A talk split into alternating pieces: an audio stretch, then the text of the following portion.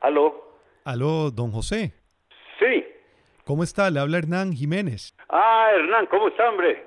Para servirte, hombre. ¿Dónde estás? ¿En Costa Rica? No, ojalá, estoy en Los Ángeles. Aquí estoy aquí medio, medio atrapado. No, definitivamente, definitivamente. Cuídese, mae, cuídese porque la cosa está seria, ¿va? En Los Ángeles y en Nueva York está la situación bastante, bastante seria, ¿va? Eh, conservar la distancia social, ¿verdad? Que son dos metros. Absolutamente. Sí, sí, sí, sí, sí, sí, sí, sí. Don José, quería preguntarle, ¿está de casualidad por ahí doña Carmen, que justamente quería hacerle unas consultas sobre, sobre esta Sí, no, situación? con mucho gusto, con mucho gusto. Yo se la pongo. ¿Aló? Doña Carmen, ¿cómo está? Bien, ¿y vos, Hernán? Siempre pensando en todo, sobre todo los de allá. Pues sí, aquí tranquilos, cuidándonos. Exactamente, sí. Y lavarse las manitas. Sí, hay una canción que nosotros nos daban pequeñitos, que Pimpón se lavaba la carita con agua y con jabón.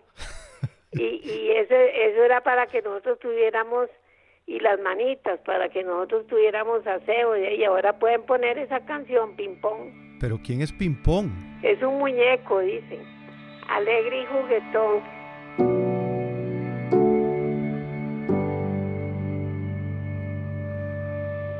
Cuando yo estaba chiquito, viví obsesionado con las armas nucleares. Porque me parecía espeluznante que, según empezaba a entender, pudieran existir cosas capaces de hacer el mundo desaparecer en un instante.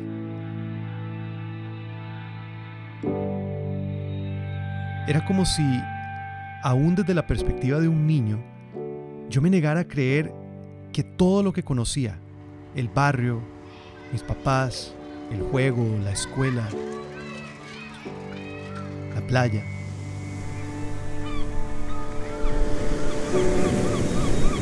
me negaba a creer que todo fuera tan frágil. Que todo dependiera de unos cuantos viejos locos. Ladies and gentlemen, the President of the United States, Ronald Reagan. Gorbachev was reported under house arrest as Soviet tanks took up positions throughout Moscow. The Red Army tanks had rolled into the heart of the city, and not even heroic o que dependiera de un error o de una guerra entre gente que yo en mi vida había conocido y encima entre países que francamente a mí ni me importaban. Recuerdo particularmente en esa época un capítulo de una serie. Se llamaba La Dimensión Desconocida. Yo creo que se estrenó como en 1985, es decir, yo tenía por ahí como 5 años. Y trataba ese capítulo sobre una señora, ama de casa, que un día cualquiera se ponía a trabajar en su jardín. Y escarbando como debajo de un árbol, se encuentra un collar de oro. Pero un collar así, lleno de perlas y mierdas raras, un tesoro. Y se enamora. Sin pensarlo dos veces, se lo cuelga alrededor del cuello como un amuleto. Y sigue el curso de su vida, que dicho sea de paso, a veces la tiene al borde de un colapso. Tiene dos hijos pequeños que gritan y gritan todo el día. Si los lleva al supermercado pelean, si van en el carro pelean, si están en la casa pelean, un par de mierdosos. Y el esposo encima es medio bruto, o, esta madre le fue mal. Y una noche de tantas está haciendo la cena y mientras cocina, más el viejo, más los dos niños gritones, el ruido nada más llega a un nivel insoportable. Hay ollas hirviendo y sartenes calientes y el hambre, la cafetera y el pito y el humo del pan que se quemó y los chiquillos gritan y gritan más y más y la señora pierde el control y les dice a todos, pausa.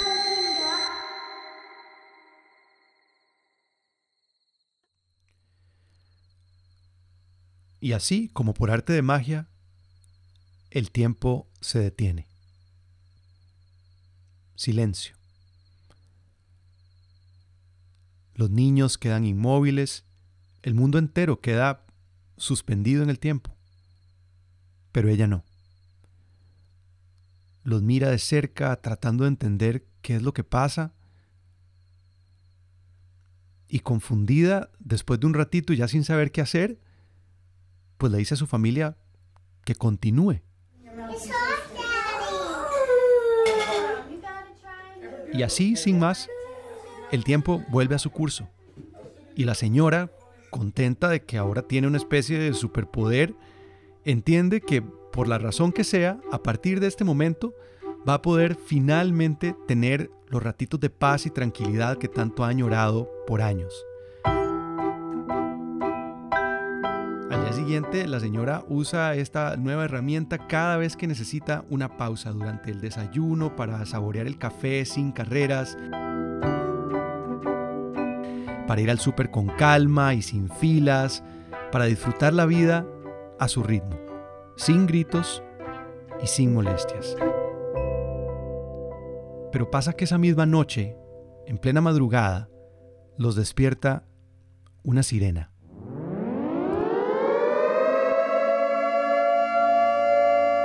Y cuando encienden la radio a ver qué es lo que está pasando, se dan cuenta de que la Unión Soviética ha disparado varios misiles nucleares hacia Estados Unidos. This is a national emergency. This is not a test. A nuclear attack was commenced against the United States.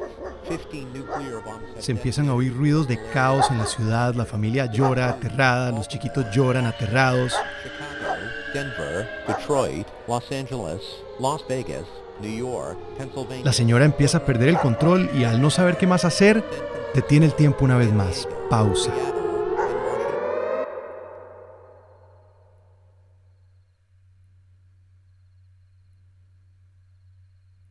Cuando sale a caminar por las calles y se acerca al centro del pueblo, se da cuenta del horror que tiene al frente.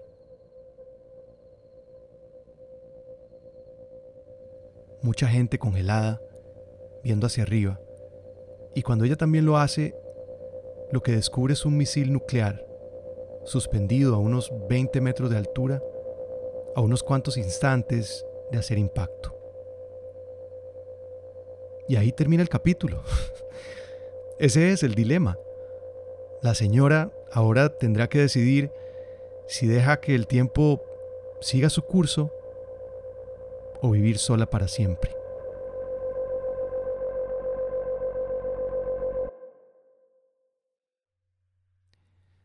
Bueno, si yo fuera a la oficina de censura, me habría asegurado que ese puta video no llegara nunca a los ojos de un niño, pero fijo estaban ocupados, no sé, filtrando pornografía.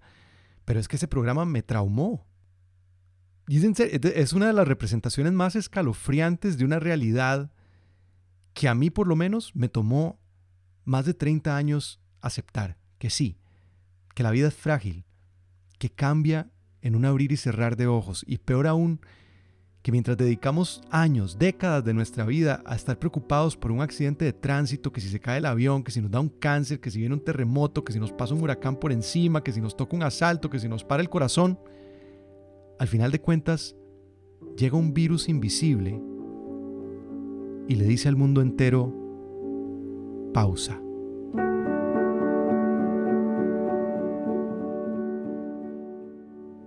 Y así, sin más, sin previo aviso, sin pedir permiso, la vida cambia para siempre. Y todo lo que dábamos por sentado es de pronto un gran signo de pregunta.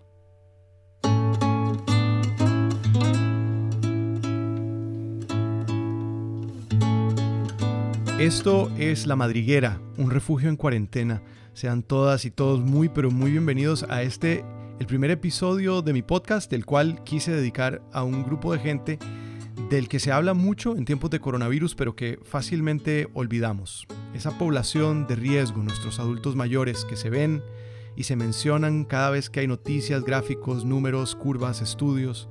Pero para aquellos que no viven con sus abuelos o para los que tal vez tienen semanas de no verlos o para aquellos que ya no tenemos, me pareció pertinente recordar quiénes son, quién es toda esa gente que estamos tratando de cuidar. Sí, claro, ya le conté la de ping-pong, ¿verdad? Esa canción nos la enseñaron nuestras eh, abuelas y nuestras mamás y en las escuelas para que nos laváramos la cara y nos laváramos las manitas. Es un muñeco, alegre y juguetón, así se llama. Doña Carmen tiene 80 años y ella sostiene que el ministro de Salud tendría que desempolvar la canción de un tal ping-pong y con urgencia, ¿ok? Para ayer. y después insisten en que Pimpón es un muñeco que se lava también las manitas con agua y con jabón. Qué vacilón. Bueno, vea, vea lo que es la vida. ¿Quién iba a decir que tantos años después iba a ser tan, re- tan relevante esa canción? Eso te estoy diciendo que son, tal vez podíamos tener cinco años y yo tengo 80. Doña Carmen, y para la gente que no la conoce, eh, ¿a qué se dedica y a qué se dedicó en su vida? Me dediqué a la docencia por 30 años. Comencé a los 25 años a trabajar en el, en el colegio Rodrigo Facio. Enseñaba estudios sociales. Y actualmente que estoy pensionada me dedico al hogar, estoy estudiando inglés, tengo clases de bordado y en el tiempo que me alcanza me pongo a leer o ver Netflix.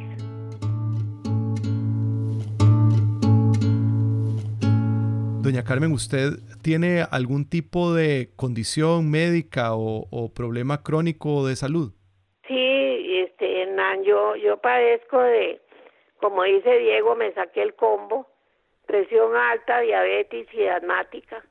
Y eso claramente, doña Carmen, la hace parte de la población más vulnerable de esta crisis. Y creo que para todos nosotros los más jóvenes, que dicho sea de paso, no estamos exentos de los posibles efectos más serios de la enfermedad, nos es difícil imaginar cómo se siente leer tantas noticias que hablan de una población de riesgo sabiéndose parte de ese grupo.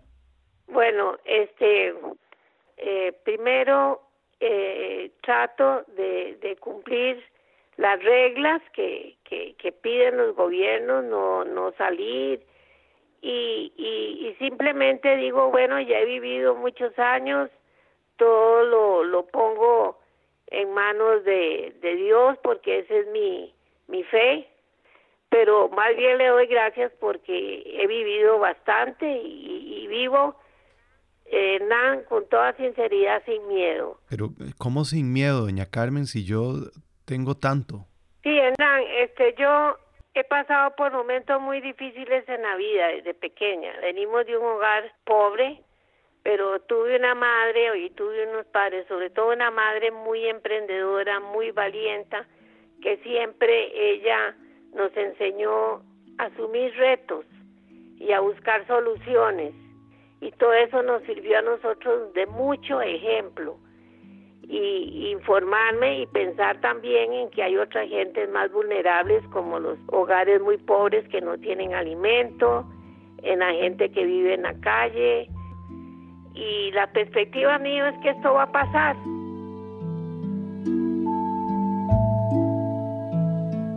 Quise conversar con tres adultos mayores precisamente para, para tratar de entender eso ¿Cómo se siente tener miedo desde el ocaso de la vida, desde el centro de la vulnerabilidad? Y lo que más me sorprendió es que cada vez que les hice esa pregunta, todos me respondieron que lo que más les preocupaba no eran ellos, sino los demás. Y ahí Jiménez, es que usted sabe que yo tengo un concepto muy feo, desgraciadamente, pero lo que soy muy realista, el dinero en la tierra, parece mentira, que me perdona que es, como un dios, como un dios, sin plata, sin dinero, difícilmente se manejan las cosas, pero es acomodando nada más, aunque como le digo a Lidia, no te preocupes, ahí vamos pasando, arroz y frijoles y un huevo tratando los tiempos de antes, ¿qué hacemos con manjares y enfermos?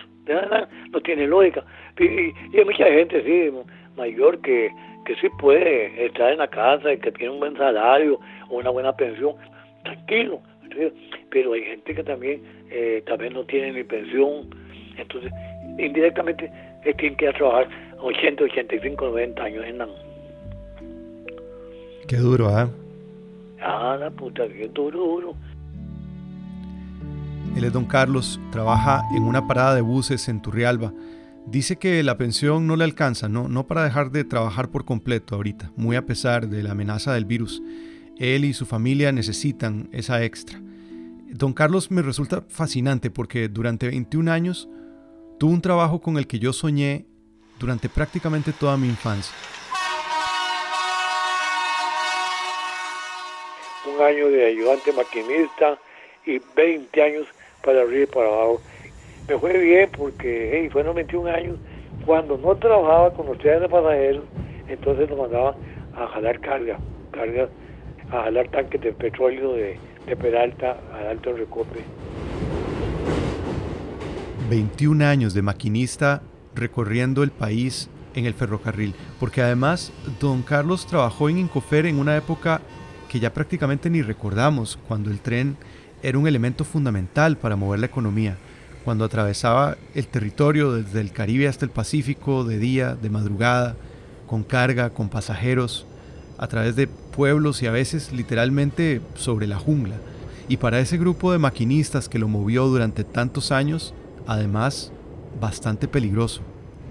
En una ocasión, yendo de Turrialba para, para Juan Viñas a dejar cinco tanques de, petróleo, y cuando estamos llegando, en una parte como una curva, no nos vamos viendo que hay un deslizamiento de, de tierra y los rieles en el aire. Se mete la emergencia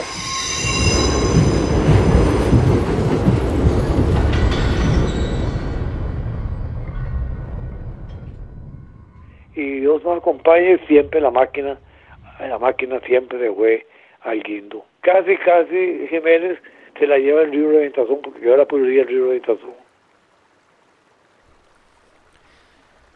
A mí me impresiona escuchar anécdotas así, a veces más allá de lo lógico, porque además ponen en evidencia como mi manera tan privilegiada de ver la vida. Digo, a, mí me pasó un accidente así, y enciérreme el resto de la vida en una clínica del dolor con psiquiatra las 24 horas y además pegado a una vida de tafil. Y sin embargo, don Carlos no solo se repuso del accidente, sino que siguió trabajando por muchos años más y tiene un sentido del humor muy particular. Eh, yo tengo ahorita, voy a ver para dar exacto el número, agosto, septiembre, octubre, noviembre, diciembre, enero, febrero, marzo, tengo 80 años, oiga, 80 años seis, eh, siete meses y como tres días. Y, sí. ¿Qué clase exactitud? De nunca nadie me había dicho la edad con días y horas, ni que fuera un relojero suizo. Así, 80 hermana, que bueno, te como de viejo ya. Podrá tener 80 años, pero don Carlos es de una vitalidad envidiable. Parece estrella de cine, es en serio. Tiene una mandíbula que yo, yo solo le he visto a Brad Pitt, angular, precisa pelo blanco, bien peinado. En una vida paralela pudo haber sido presentador de noticias y uno de esos que no envejece además. Camina por las calles de Turrialba como si fueran suyas, porque de cierto modo lo son.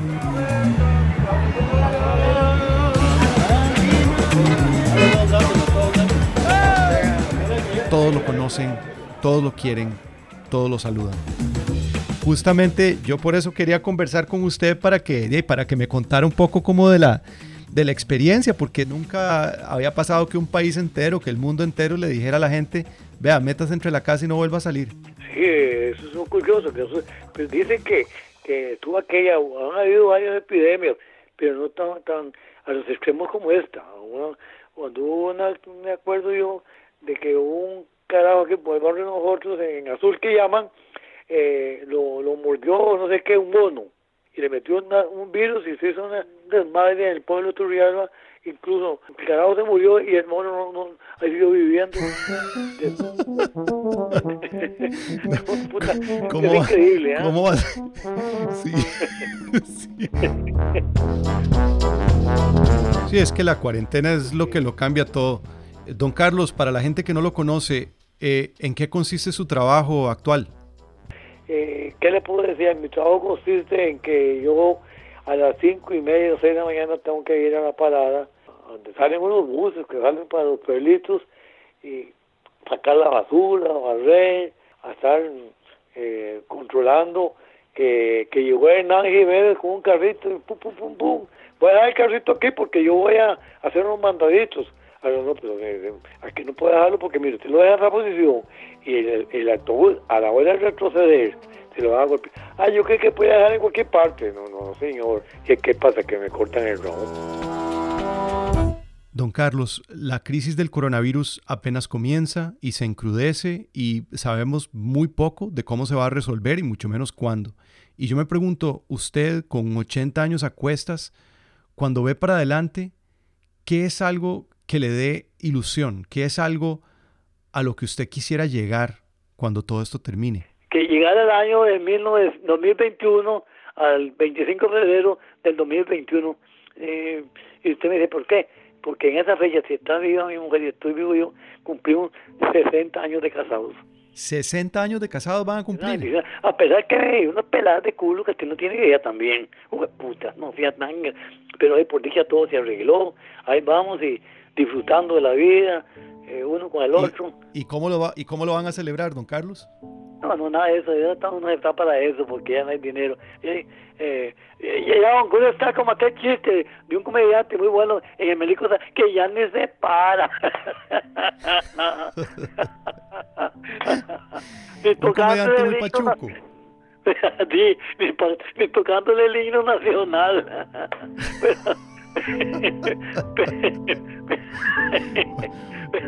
bueno, don Carlos. A mí a veces me pasa que tengo la sensación como, de haber nacido en un país pues que ya era lo que era. No, no sé, no, como que no se me ocurre casi nunca tratar de entender de dónde salió, por qué Costa Rica es lo que es, quién puso los cimientos de lo que somos hoy. Y claro, hubo visionarios que fundaron las instituciones que hoy nos definen, pero, pero no me refiero a ellos, ni siquiera a un capítulo en la historia, me refiero a la gente que construyó este país con sus propias manos, la gente que nos enseñó estudios sociales, los maestros que nos enseñaron a leer y escribir, los maquinistas que cruzaban el país de madrugada para llevar el petróleo o el banano o el café, las mamás que criaron a nuestros padres o a nosotros, mientras una generación completa de hombres se realizaban profesional o laboralmente, o las que además de ser madres, se rebelaron ante esa idea e hicieron de sus vidas un acto irreverente, valiente y ante todo suyo y de nadie más, como doña Hilda. Bueno. Doña Hilda. ¿Aló? Sí. ¿Cómo está? Le habla Hernán Jiménez. Hernán, qué gusto saludarlo. Me contaron que iba a llamarme y me emocioné mucho porque soy una fan admiradora suya hace tiempo. Siempre lo he admirado muchísimo. ¿Cómo está? Ay, muchas gracias, doña Hilda. Muy bien. ¿Y usted qué tal? Pues sí, ahí cumpliendo casi 93 años. Muy bien mi cabeza, pero yo tuve unas dos caídas, entonces ando con mi andadera, pero no importa. Me he organizado, tengo 40 contactos, me escribo todos los días. ¿40 contactos de qué? ¿De WhatsApp? 40 amigos, 40 amigos en WhatsApp, escribirme todos los días. Es decir, yo llamo a 40 amigos como que usted ahora me da su celular, yo lo apunto, yo le mando a usted pues cosas eh, bonitas o comentarios o lo que sea. Entonces en el WhatsApp, ¿verdad? Y también tengo el, el Facebook de Internet. Tenía días preparando una entrevista con doña Hilda y tratando de localizarla. Lo que no me imaginé es que me iba a ser cortado, pero de una. Bueno, mire, usted eh, quiere que hablemos con más tiempito. ¿Dónde está usted en su casa ahora? Sí, porque eh, prefiere que la llame en otro momento. No, no, no, yo nunca estoy ocupada. Lo que pasa es que hoy, como tuvimos la cuestión del guardia, entonces no me ha arreglado ni nada, pero no importa. Lo del guarda es un tema del parque que administra doña Hilda, es vicepresidenta de la junta directiva del parquecito que está detrás de su casa. El guarda se enfermó y hubo que llevarlo a asegurarse que no fuera COVID. Digamos las dos de la tarde para usted muy incómodo. Ah, no, no, perfecto. Yo la vuelvo a llamar a las dos. Me encantaría conversar largamente, contarle todo lo que yo he hecho.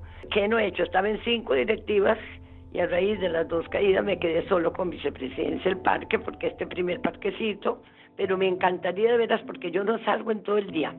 A las 2 de la tarde espero su llamada, pero sin falta. Mientras esperaba que dieran las dos, hice lo único lógico que quedaba por hacer, claro, estoquear su Facebook de internet. De las 85 fotos que pude encontrar, no hubo una sola en que doña Hilda no saliera sonriendo. Es glamurosa, por decir poco. Ahora entiendo por qué es el tipo de señora que necesita arreglarse pues para hablar por teléfono. Hay una foto de ella en el Parque del Este donde sale vestida como si estuviera en París, con anteojos oscuros. Nunca nadie se ha visto tan cool frente a una andadera. Hay otra foto del comedor de su casa, repleto de policías en plena Navidad. Asumo que se los llevó a cenar para agradecer el cuidado de su parquecito. Bueno. Doña Hilda, Don Hernán, don no, porque usted es un chiquillo, ya voy, voy a sentarme. Es que sabe qué pasa, no lo puedo negar, me encanta la gente. A mí veces me dicen, pero ¿cómo una vecina aquí que está peleada con otra vez? Pero ¿cómo puedes con esa vecina que veo que te llega a tomar café con un quequito? Cada persona que es raro, Hernán, tiene para mí algo importante. Entonces yo hablo con esa persona, le digo lo que yo pienso, pero ella le escucho y si ella no está de acuerdo en esto, ahora tenemos una vecina que me han hablado que no quiere cuidarse, que anda caminando el parque, hacernos caso. No, mira, es que, mi amor, la única manera de hacer es hacer caso a las autoridades y estar en la casa. Pero claro, tuve la paciencia de unas tres o cuatro veces para convencerla. ¿Y usted? ¿Cómo se siente usted con todo esto? Muerta de miedo. Es decir, yo desde que empezó todo, consideré que yo era la persona en la familia de alto riesgo y les dije, no recibo a nadie aquí.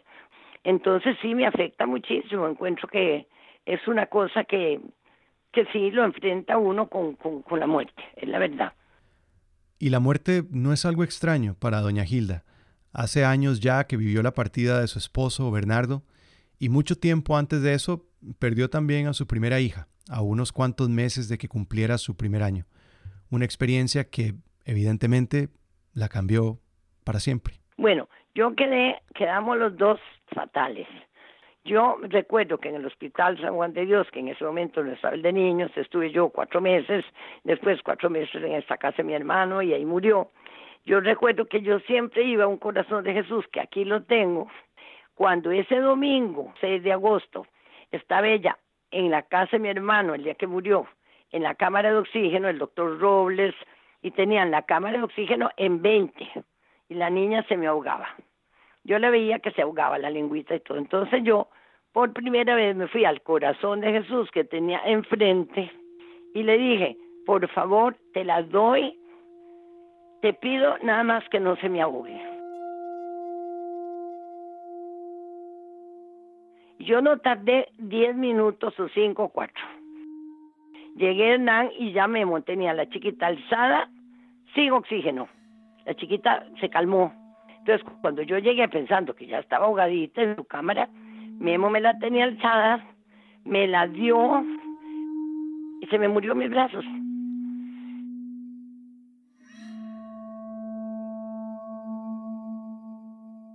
Yo creí que me volvía loca en ese momento. Yo la agarré duro, caí al suelo como una cosa como diciendo, esto es mío y nadie me lo quita. Fue una tragedia.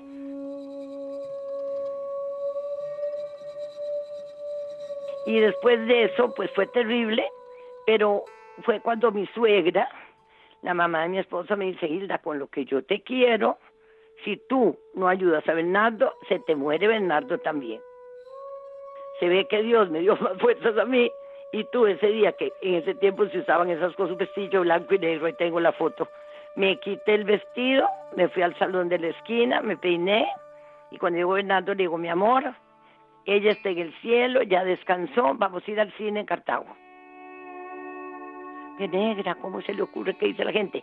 La gente no nos interesa, la gente nos quiere y no van a decir nada. Nos fuimos al cine y empecé yo a reaccionar y reaccionar. Y entonces pasó un tiempo muy fuerte que Bernardo trabajaba en San José, yo viviendo en Cartago.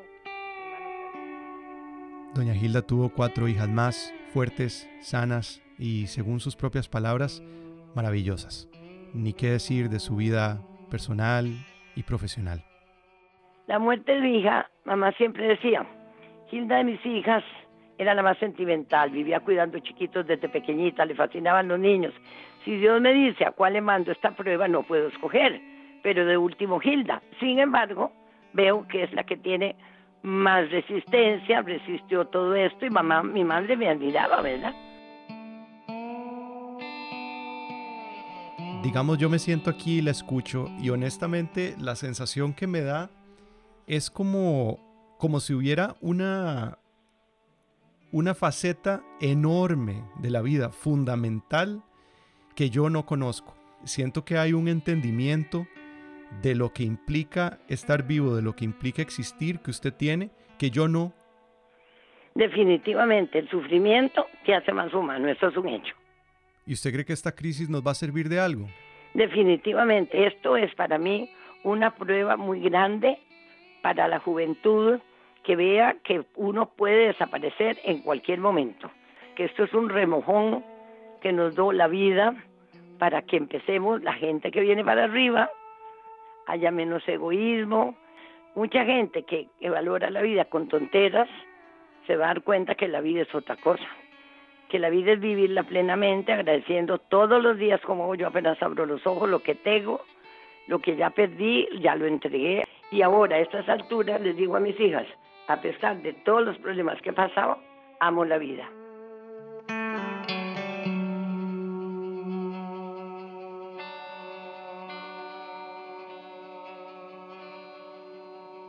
Usted, usted tiene la guitarra ahí, porque yo creo que... Sí, yo tengo la guitarra aquí. Bueno, si quiere, si quiere, vea, si usted puede poner el teléfono en altavoz, ahí está doña Carmen. Claro, aquí está doña Carmen, sí, sí, sí, claro que sí. Vení, Carmen, porque eh, pues no, no, no vas a cantar nada más que... Voy a ponerlo en altavoz. Bueno. Ok, nada, aquí estamos. Ah, bueno, ya, ya. Yo hablé con Julieta y Julieta también la canta. Ah, ¿de veras? Que tiene 100 años, ¿sí? ¿Quién tiene 100 años, la canción o Julieta? Julieta va a cumplir 100 años. Porque yo le dije, yo empecé a investigar. Le dije, Julieta, ¿usted cantó esta canción? Dice, claro, dice, muy guapo y juguetón.